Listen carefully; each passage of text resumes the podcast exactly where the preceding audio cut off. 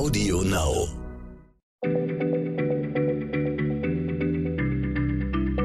Schneller Schlau, der kurze Wissenspodcast von PM.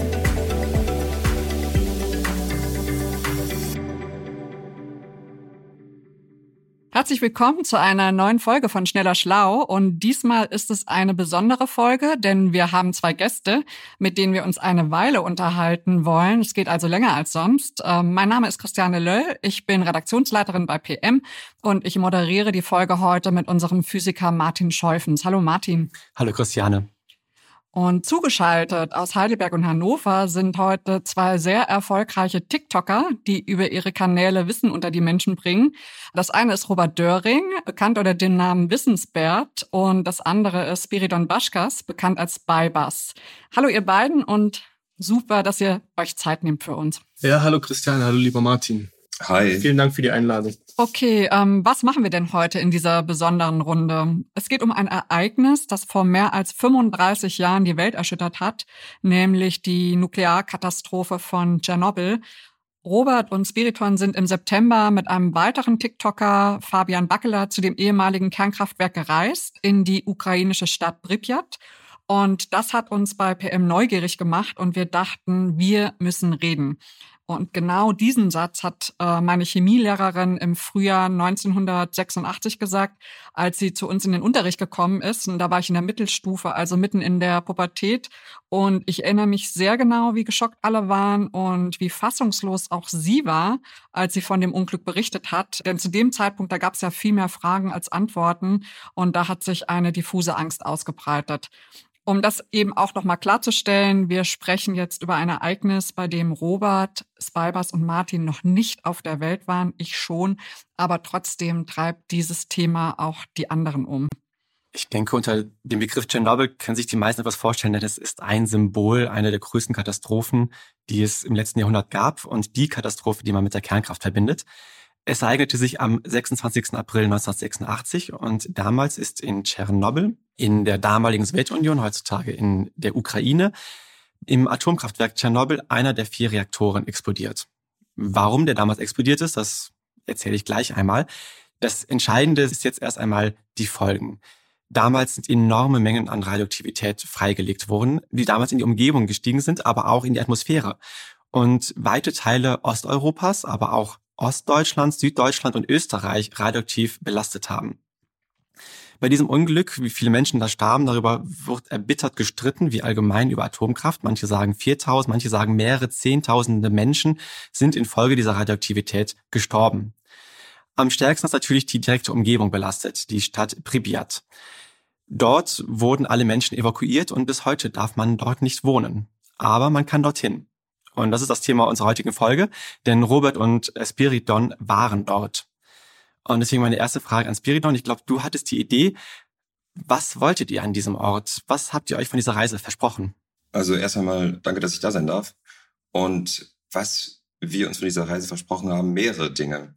Ich bin auf die Idee gekommen, weil ich schon sehr, sehr lange mich mit dem Thema auseinandergesetzt habe. Schon als Kind habe ich gerne drüber gelesen und habe mich gerne auch mit Radioaktivität, mit diesem Unsichtbaren auseinandergesetzt.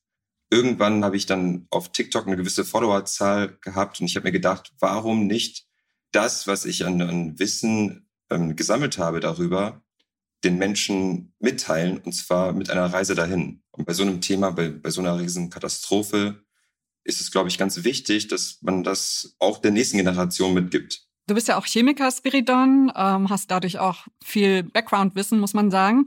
Könnt ihr noch mal so ein bisschen erzählen, was ihr da eigentlich bei TikTok so tut? Verschiedenes, also es sind mehrere Dinge.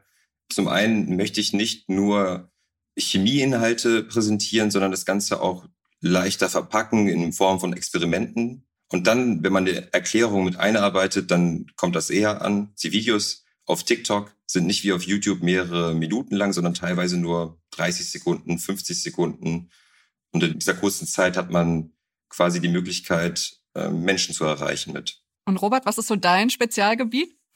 Ich habe ja im Unterschied zu Spybers, ich bin ja kein Wissenschaftler, ich habe ja nichts studiert, ich bin ja Polizist, aber und das will ich auch so ein bisschen mit meinem Kanal so ein bisschen transportieren, gerade an die jüngere Generation es reicht sich für irgendwas zu faszinieren für eine Sache. So, man braucht kein Wissenschaftler zu sein, um sich äh, über das Weltall zu informieren, um einfach darüber zu recherchieren, sich Informationen einzuholen, wenn man sagt, okay, das Thema interessiert mich.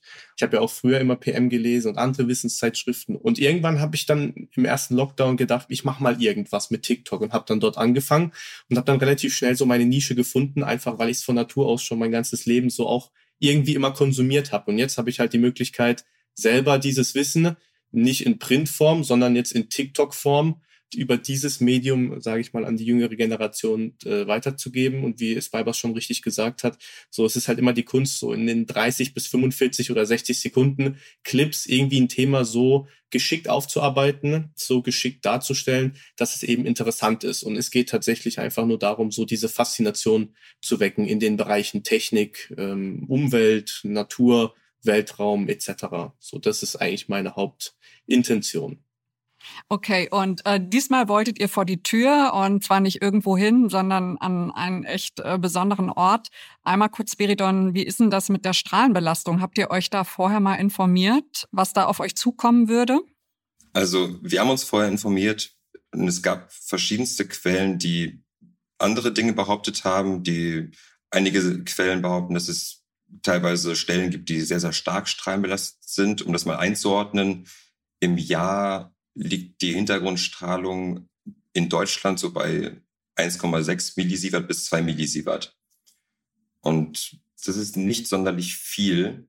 Die Quellen, die ich mir angeschaut habe, haben behauptet oder gesagt, dass es einige Stellen in Pripyat gibt oder auch ähm, im, in Waldgebieten in Tschernobyl und um Tschernobyl herum, die weitaus höher sind. Das heißt, man nimmt dann theoretisch, wenn man sich an diesen Orten befindet, die Strahlenbelastung, die ein Mensch in Deutschland im Jahr aufnimmt, teilweise in einer Stunde auf. Als wir dann aber vor Ort waren, muss ich sagen, ist die Strahlenbelastung viel, viel geringer als gedacht. Also wir haben die ganze Zeit auch ein Dosimeter mit uns rumgetragen. Wir waren insgesamt drei Tage dort. Und das Dosimeter hat dann quasi die Strahlenbelastung über die drei Tage aufgenommen.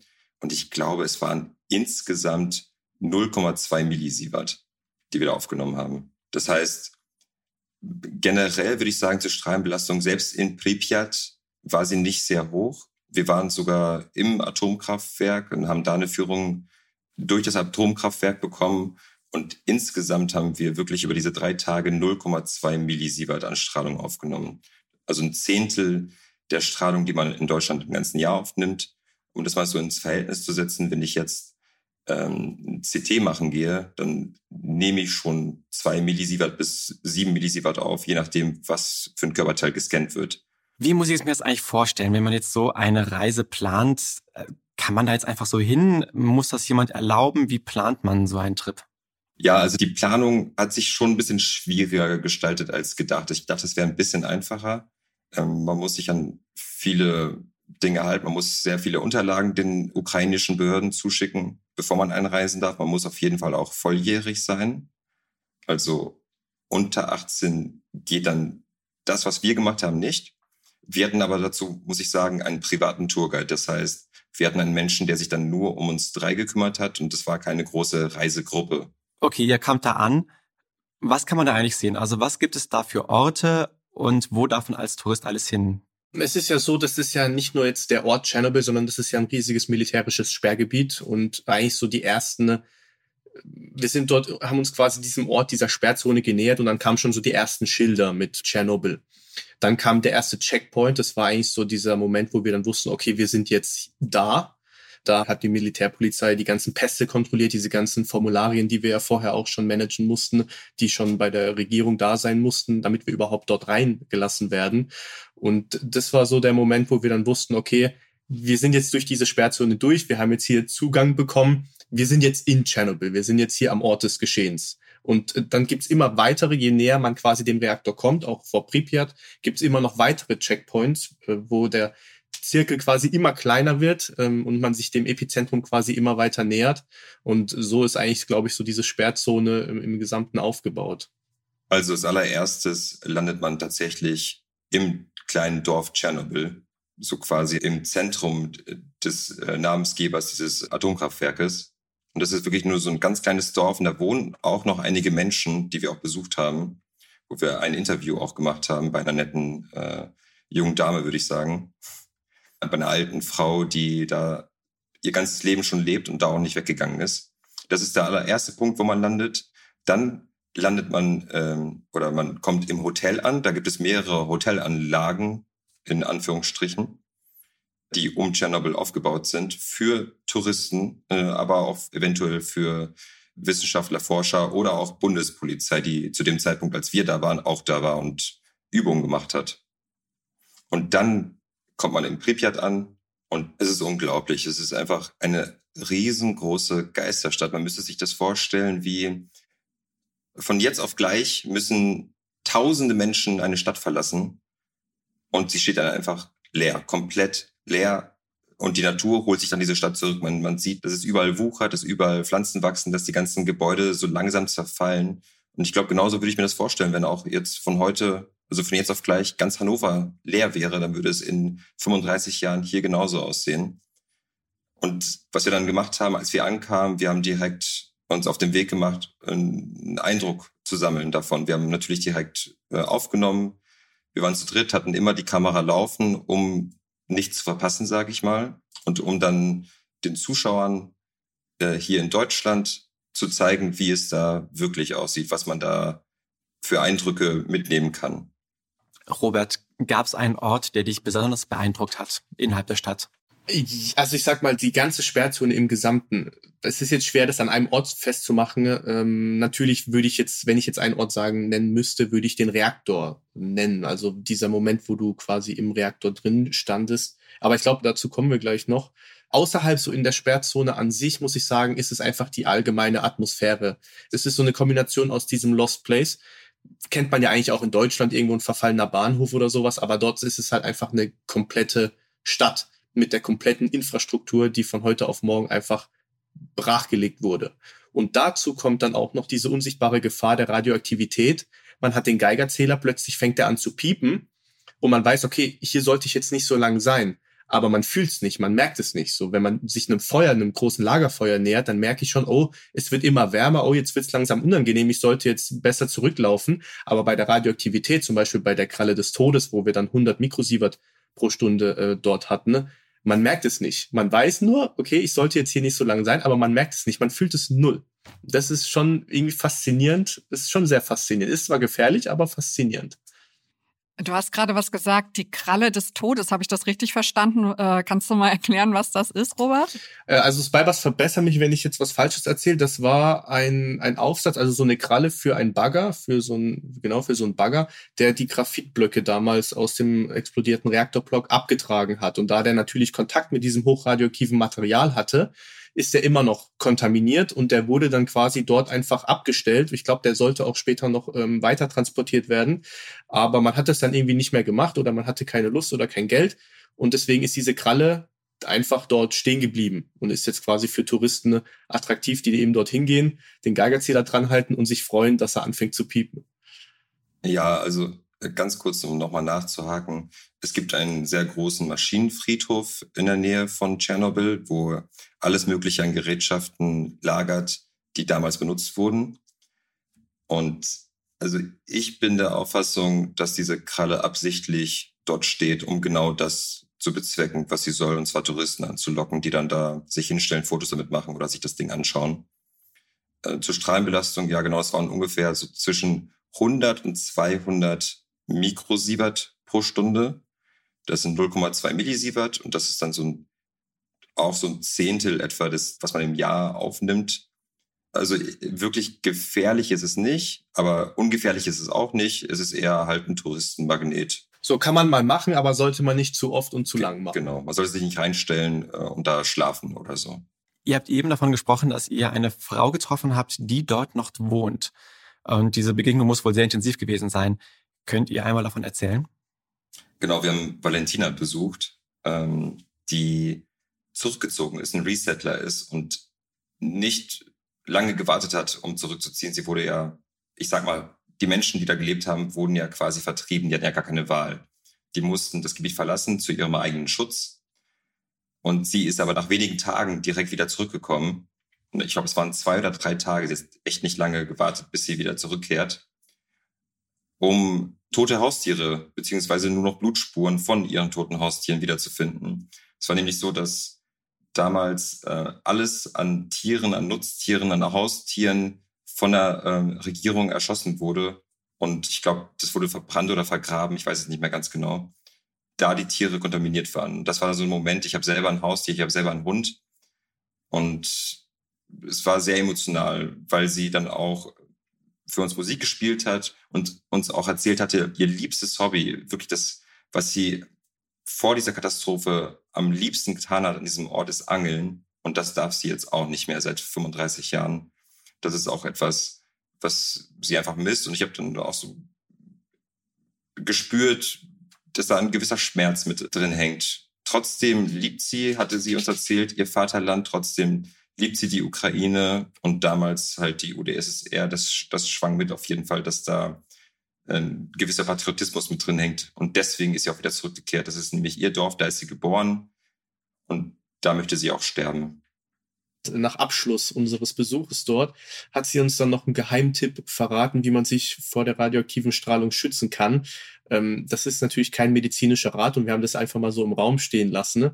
Aber sie hat dann so einen selbstgebrannten Wodka rausgeholt und wir haben dann da noch mit ein paar Gurken, ein ähm, bisschen Brot und Salami haben wir dann uns quasi noch vor dieser radioaktiven Strahlung geschützt, indem wir noch ein paar äh, kurze Wodka Shots getrunken haben quasi. Ob das hilft, weiß ich nicht, aber es hat uns auf jeden Fall ein gutes Gefühl gegeben, weil ich meine, sie war, glaube ich, an die 90, ähm, war, hat einen relativ vitalen Eindruck gemacht und ist, obwohl sie schon seit Jahrzehnten dort in der Sperrzone wohnt. Also wenn sie das sagt, ähm, haben wir gedacht, dann kann das nicht so falsch sein. Also ich glaube, das ist ein Gerücht, aber es freut mich, dass es euch gut gegangen ist.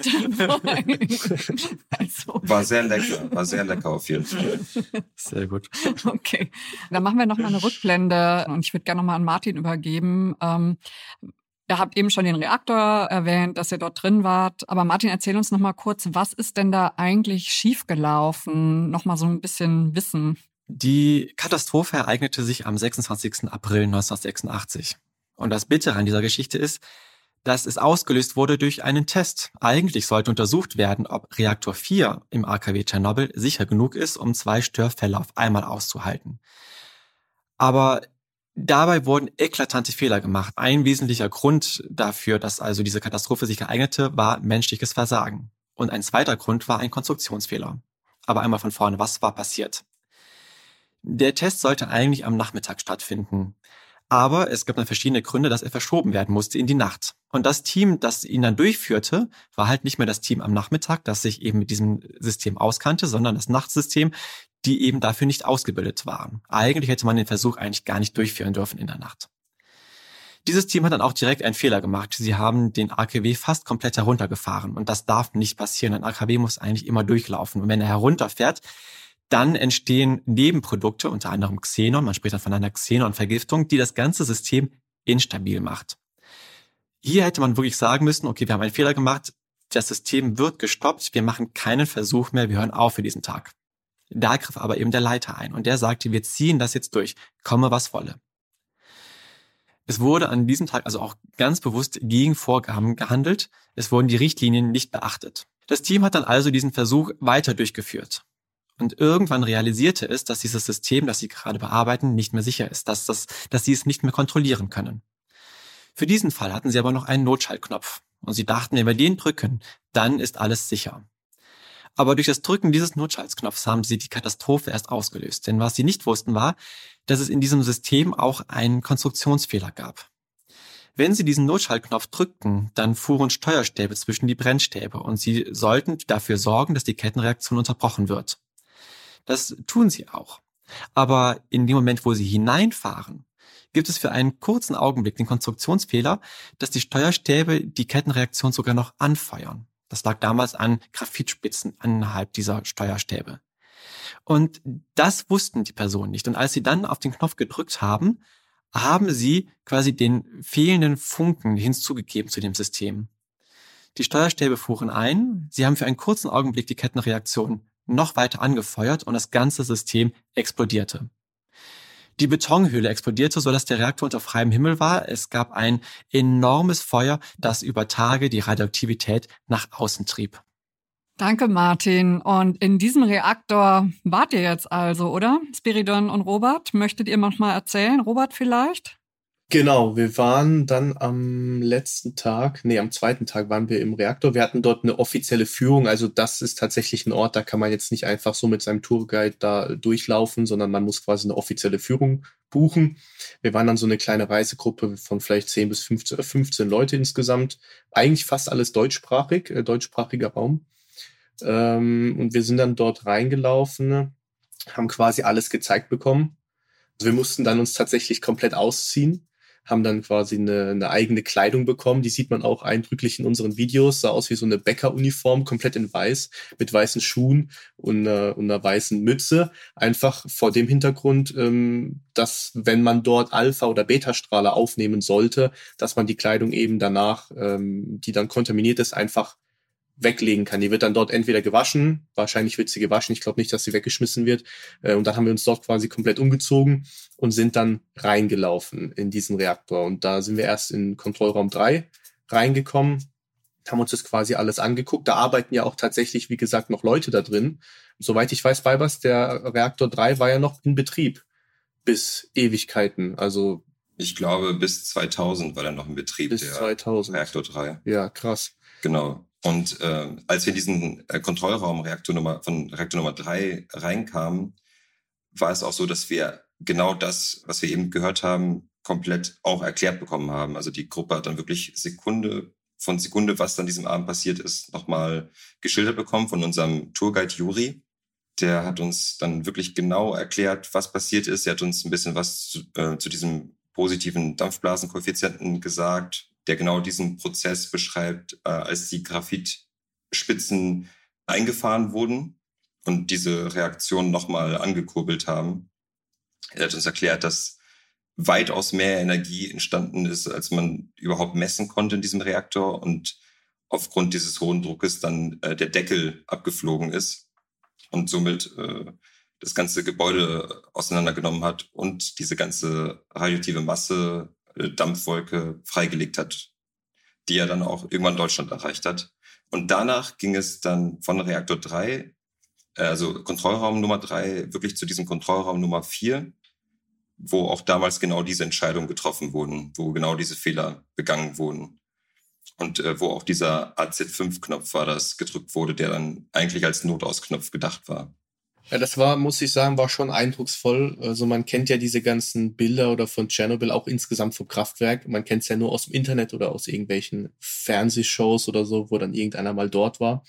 Aber dann steht man plötzlich selber im Kontrollraum Nummer vier und man weiß so genau, okay, hier war das. Hier wurde damals dieser Test durchgeführt. Hier ist dieser AZ5-Knopf. Und also es war einfach ein unglaubliches, das kann man schwer in Worte beschreiben. So, man weiß so, okay, wir sind jetzt hier, so hier war das. Und wir sollten auch nicht, ich glaube, wir hatten 12 Mikrosievert pro Stunde. Es geht eigentlich für den Kontrollraum. Ich hätte gedacht, es wäre deutlich mehr.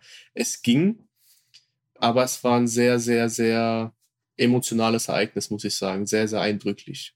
Ich glaube, es war auch sehr viel Ehrfurcht vor, vor dem, was da passiert ist. Ja, auf jeden Fall. Genau, das, was da passiert ist, hat das Leben von Millionen von Menschen irgendwie verändert.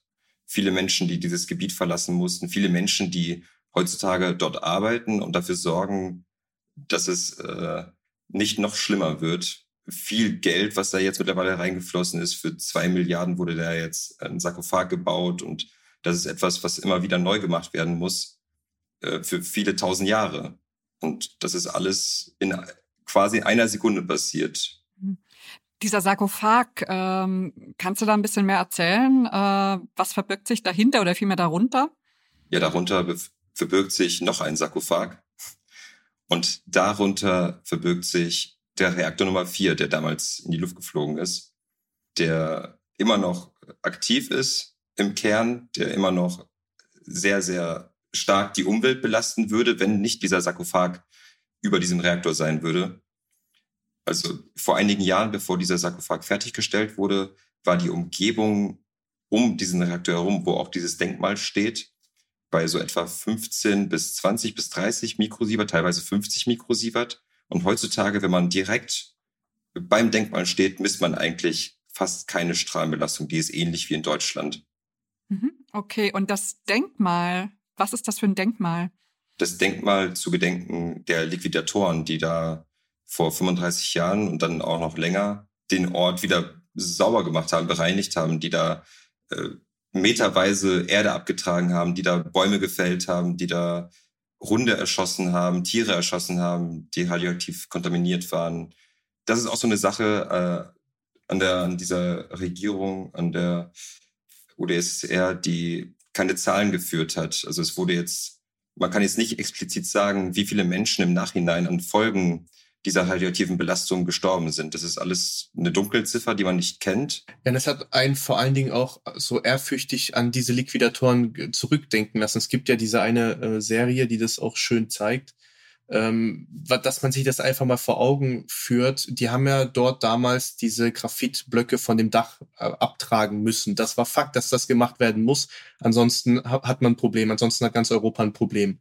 Und man hat ja dann diesen Mondroboter eingesetzt der aber aufgrund der starken Strahlung versagt hat, weil die Technik kaputt gegangen ist. Und man hat dann überlegt, okay, was kann man machen? Und dann hat man im Endeffekt gesagt, okay, wir brauchen menschliche Roboter. Und die wussten genau, die Strahlendosis dort oben, die war, die ist viel zu hoch. Jeder, der dort hochgeht, stirbt. Und man hat dann quasi in diesen wechselnden Schichten, hat man Menschen dazu eingesetzt, oben, jeder hat dann quasi 45 Sekunden Zeit gehabt, dort mit einer Schaufel einfach diese Blöcke in den Reaktor reinzuschmeißen, also vom Dach quasi in den Reaktor und sich in diese Leute hineinzuversetzen. Die hatten ja auch alle ihr eigenes Schicksal, haben vielleicht gedacht, oh, heute Abend wollte ich eigentlich was mit meinen Jungs machen oder mit meiner Frau essen gehen. Und so dazu ist es nie wieder gekommen. Man kann sich vorstellen, ein offener Reaktor mit sehr hochgradig verstrahlten äh, Graphitblöcken, an denen alle Feuerwehrmänner gestorben sind. Also das weiß man auf jeden mhm. Fall, dass alle, alle beteiligten Feuerwehrmänner dieses Abends gestorben sind an der Strahlenkrankheit. Früher oder später, ähm, eher früher würde ich behaupten, sind die Menschen, die da direkt an diesem Kraftwerk gearbeitet haben, gestorben an der Strahlenkrankheit. Da bin ich mir ziemlich sicher, es wurden halt, wie gesagt, keine Zahlen jemals veröffentlicht. Es wurde auch nicht darüber Statistik gehalten, eventuell intern, aber die Außenwelt hat nie was davon erfahren. Wir hatten, äh, das hatte ich vorhin einmal angerissen, einen, einen Menschen besucht, Valentina, das war eine alte Dame, und die hat selber auch als Liquidatorin gearbeitet, und zwar im Waldgebiet. Die hat da uns erzählt, dass sie im Waldgebiet gearbeitet hat und dass sie das gerne getan hat, weil das ihre Heimat ist und sie ihre Heimat auch irgendwie schützen wollte und ich sag mal, wieder sauber machen wollte, obwohl das nicht ihr Fehler war. Diese, auch diese 600.000 Menschen, die da als Liquidatoren gearbeitet haben, das war eher so eine Art Nationalstolz, die damit reinfließt. Dieses Denkmal wird auch heute noch von vielen Touristen besucht. Als wir dort waren, sind mehrere Reisebusse im 10-Minuten-Takt aufgetaucht.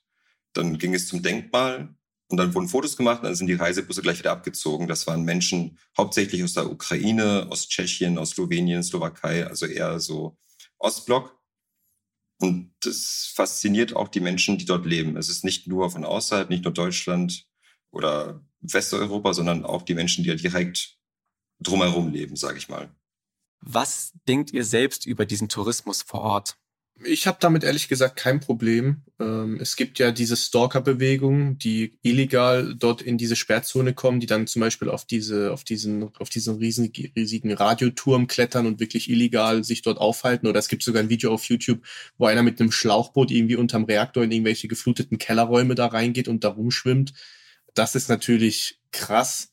Aber ich sag mal so, dieser normale Tourismus, es ist ja auch gut für die Umgebung und für die Ukraine, für Kiew, wenn dort ein paar Touristen hinkommen, die sich dann, die dort bisschen, sage ich mal, die Wirtschaft ankurbeln. Aber ich glaube, der Ukraine allgemein passt das, der, also der, der, der Verwaltung, der Regierung passt das nicht so. Weil soweit ich mitbekommen hatte, haben die überlegt, diese komplette Sperrzone für Tourismus im kommenden Jahr zu schließen. Vielleicht ist es auch nur so ein Running Gag, um noch so die letzten Touristen so anzuheizen, so hier, ihr müsst schnell noch nach Tschernobyl kommen.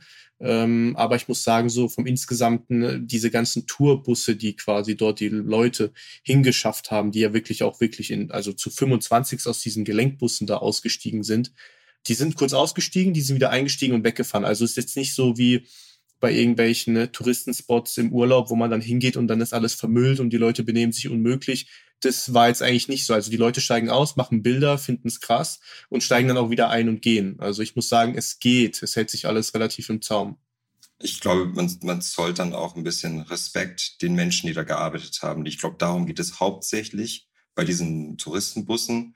Dann gibt es ja noch dann diesen eher Lost Places Tourismus, den man in Pripyat speziell hat. Und das ist so eine Sache, ich glaube, das ist das, was die ukrainische Regierung äh, nicht mehr haben möchte. Die sind ja jetzt dabei, auch das Ganze auszustatten, also alle Gebäude auszustatten mit Kameras, mit Bewegungssensoren, dass wirklich keine Menschen mehr in diese verfallenen Gebäude gehen. Darum geht es denen hauptsächlich. Also dieser Tourismus zum Denkmal, das ist in Ordnung. Und ich finde, das ist auch okay, dass man sich damit auseinandersetzt und auch dieses Denkmal mal sieht, was genau diesen Menschen gewidmet wurde, die da gearbeitet haben. Aber dann dieser Katastrophentourismus äh, mit der Stadt Pripyat, das sehe ich etwas kritischer. Auch unsere Reise, auch was das angeht. Ich bin ein bisschen reflektierter und ich denke mir, okay, ähm, man hätte nicht unbedingt jetzt äh, in die Gebäude gehen müssen, wie wir es teilweise getan haben, um die Essenz aufzusorgen, sondern es hätte gereicht, äh, einmal durch die Stadt zu laufen, um zu wissen, was da passiert ist, um das ein bisschen besser zu verarbeiten und dann auch unser, unserer Zuschauerschaft mitzuteilen. Man muss aber schon auch sagen, also ich habe als äh, YouTube-Videos gesehen, wo wirklich die Leute dann sich in, mit dem Inventar noch, dem, mit dem noch bestehenden Inventar da in den Häusern irgendwie vergnügt haben und Sachen rumgeschmissen haben und auf äh, irgendwelchen Sachen rumgeschaukelt sind und sowas. Also so quasi so, der mag so maximaler Disrespect eigentlich. Und das haben wir gar nicht gemacht. Wir natürlich sind wir dann, genau. wir sind reingegangen, aber wir haben uns das einfach angeguckt und wir haben, sind durchgelaufen, haben das aufgesaugt, diese Atmosphäre und sind wieder rausgegangen.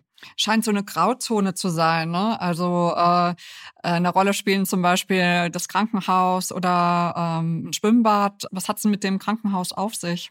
Ähm, das Krankenhaus war natürlich die erste Anlaufstelle für die ganzen Liquidatoren, für die Feuerwehrmänner, die nach dieser Reaktorkatastrophe als erstes vor Ort waren, Feuer gelöscht hatten und auch gar nicht wussten, wie gefährlich das ist. Also man wusste schon, okay, man hat ist ja damals von 3,6 Röntgen ausgegangen. Ähm, schon nicht so gut, aber auch jetzt nicht katastrophal. Und man hat dann auch die Feuerwehrmänner direkt dorthin geschickt zum, zum Löschen. Und die waren natürlich alle heftigst verstrahlt. Also auch um die unmittelbaren Reaktionen auf diese, auf diese ähm, Kontamination war natürlich heftig.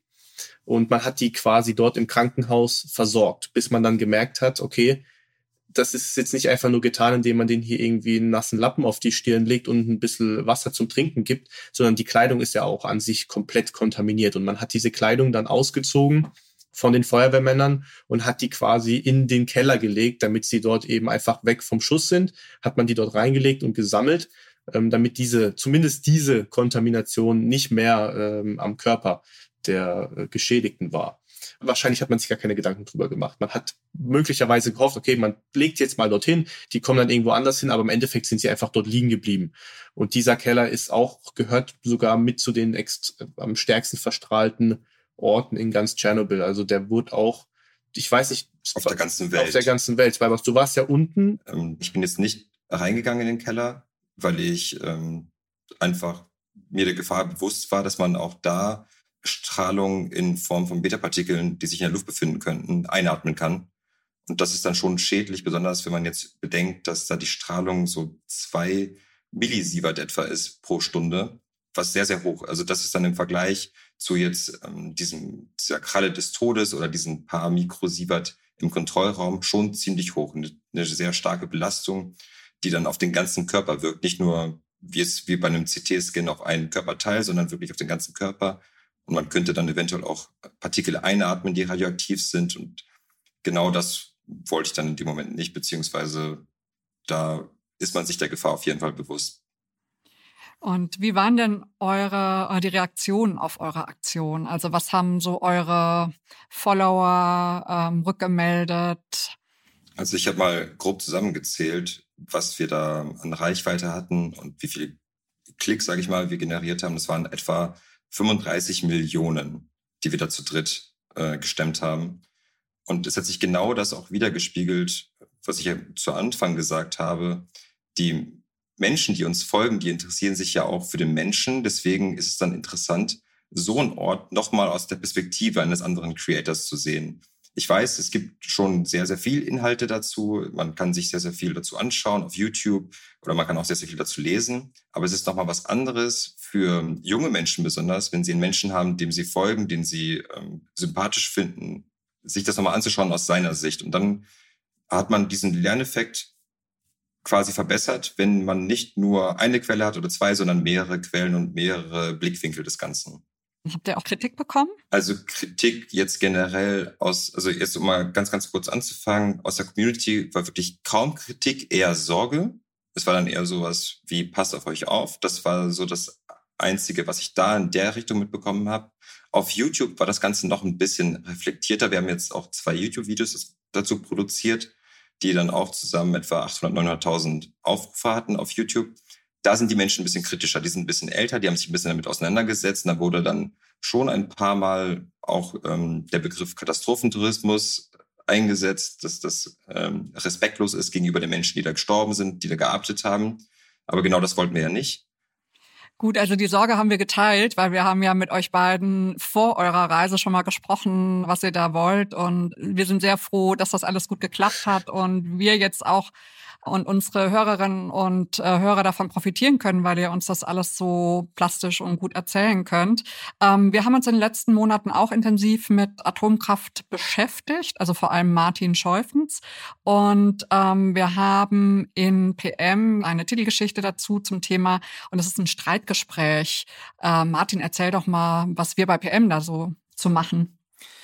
Der Anlass für die Geschichte, die ich gemacht habe, war, dass Ende diesen Jahres und Ende nächsten Jahres die letzten deutschen Atomkraftwerke abgeschaltet werden. Und dann ist Deutschland raus aus der Atomkraft. Und deswegen hatten wir ein Gespräch mit zwei Personen, einer Atomkraftbefürworterin und einem Atomkraftkritiker. Und sie sagt, wir sollten diese Atomkraftwerke weiterlaufen lassen. Wir brauchen sie, um da im Gegenzug Kohle abzuschalten und um weniger Kohlestrom zu haben. Und sie sagt sogar, wir sollten neue Atomkraftwerke bauen ab dem Jahr 2030, falls die Energiewende nicht so läuft, wie sie laufen sollte. Der Atomkraftkritiker sagt natürlich genau das Gegenteil. Er sagt, wir brauchen die Atomkraft nicht, wir brauchen erneuerbare Energien und Atomkraft ist eben gefährlich. Und über diese Themen haben wir mit ihnen dann gestritten, warum andere Länder Atomkraft nutzen und Deutschland aber nicht und ob denn tatsächlich für die Energiewende Atomkraft nötig ist oder nicht. Und ich war erstaunt, dass dieses Gespräch, obwohl es zwischen zwei Fachleuten geführt wurde, doch recht emotional war. Also dieses Thema emotionalisiert bis heute. Aber der Fokus des Gesprächs war wirklich, dass man sich selber eine Meinung bilden kann, äh, die Informationen bekommt, die man selber braucht, um sich eine Meinung zu bilden, ist Atomkraft eigentlich noch eine Zukunftstechnologie? Ja oder nein? Wen das interessiert, der kann gerne in diese Geschichte schauen. Das ist eben die Titelgeschichte unserer aktuellen PM-Ausgabe. So, und jetzt wären wir am Ende unserer Runde. Ähm, mich hat das sehr beeindruckt, wie ihr auch erzählt. Und ihr erzählt auch anders, als ihr das bei TikTok tut. Hat riesen Spaß gemacht. Ich habe viel gelernt. Vielleicht machen wir sowas nochmal. Und ich möchte mich ganz herzlich bedanken aus Hamburg und sage Tschüss. Danke auch Martin für den ganzen Hintergrund. Danke Spiridon Baschkas und danke Robert Döring. Spiridon Baschkas aka Spybus und Robert Döring aka Wissensbert. Vielen Dank euch beiden. Vielen, vielen Dank für die Einladung und hat sehr viel Spaß gemacht. Ja, gerne wieder. Es gibt eigentlich noch so, so viele Sachen zu erzählen zu Tschernobyl. Gerne irgendwann anders und nochmal wieder. Schneller Schlau, der kurze Wissenspodcast von PM.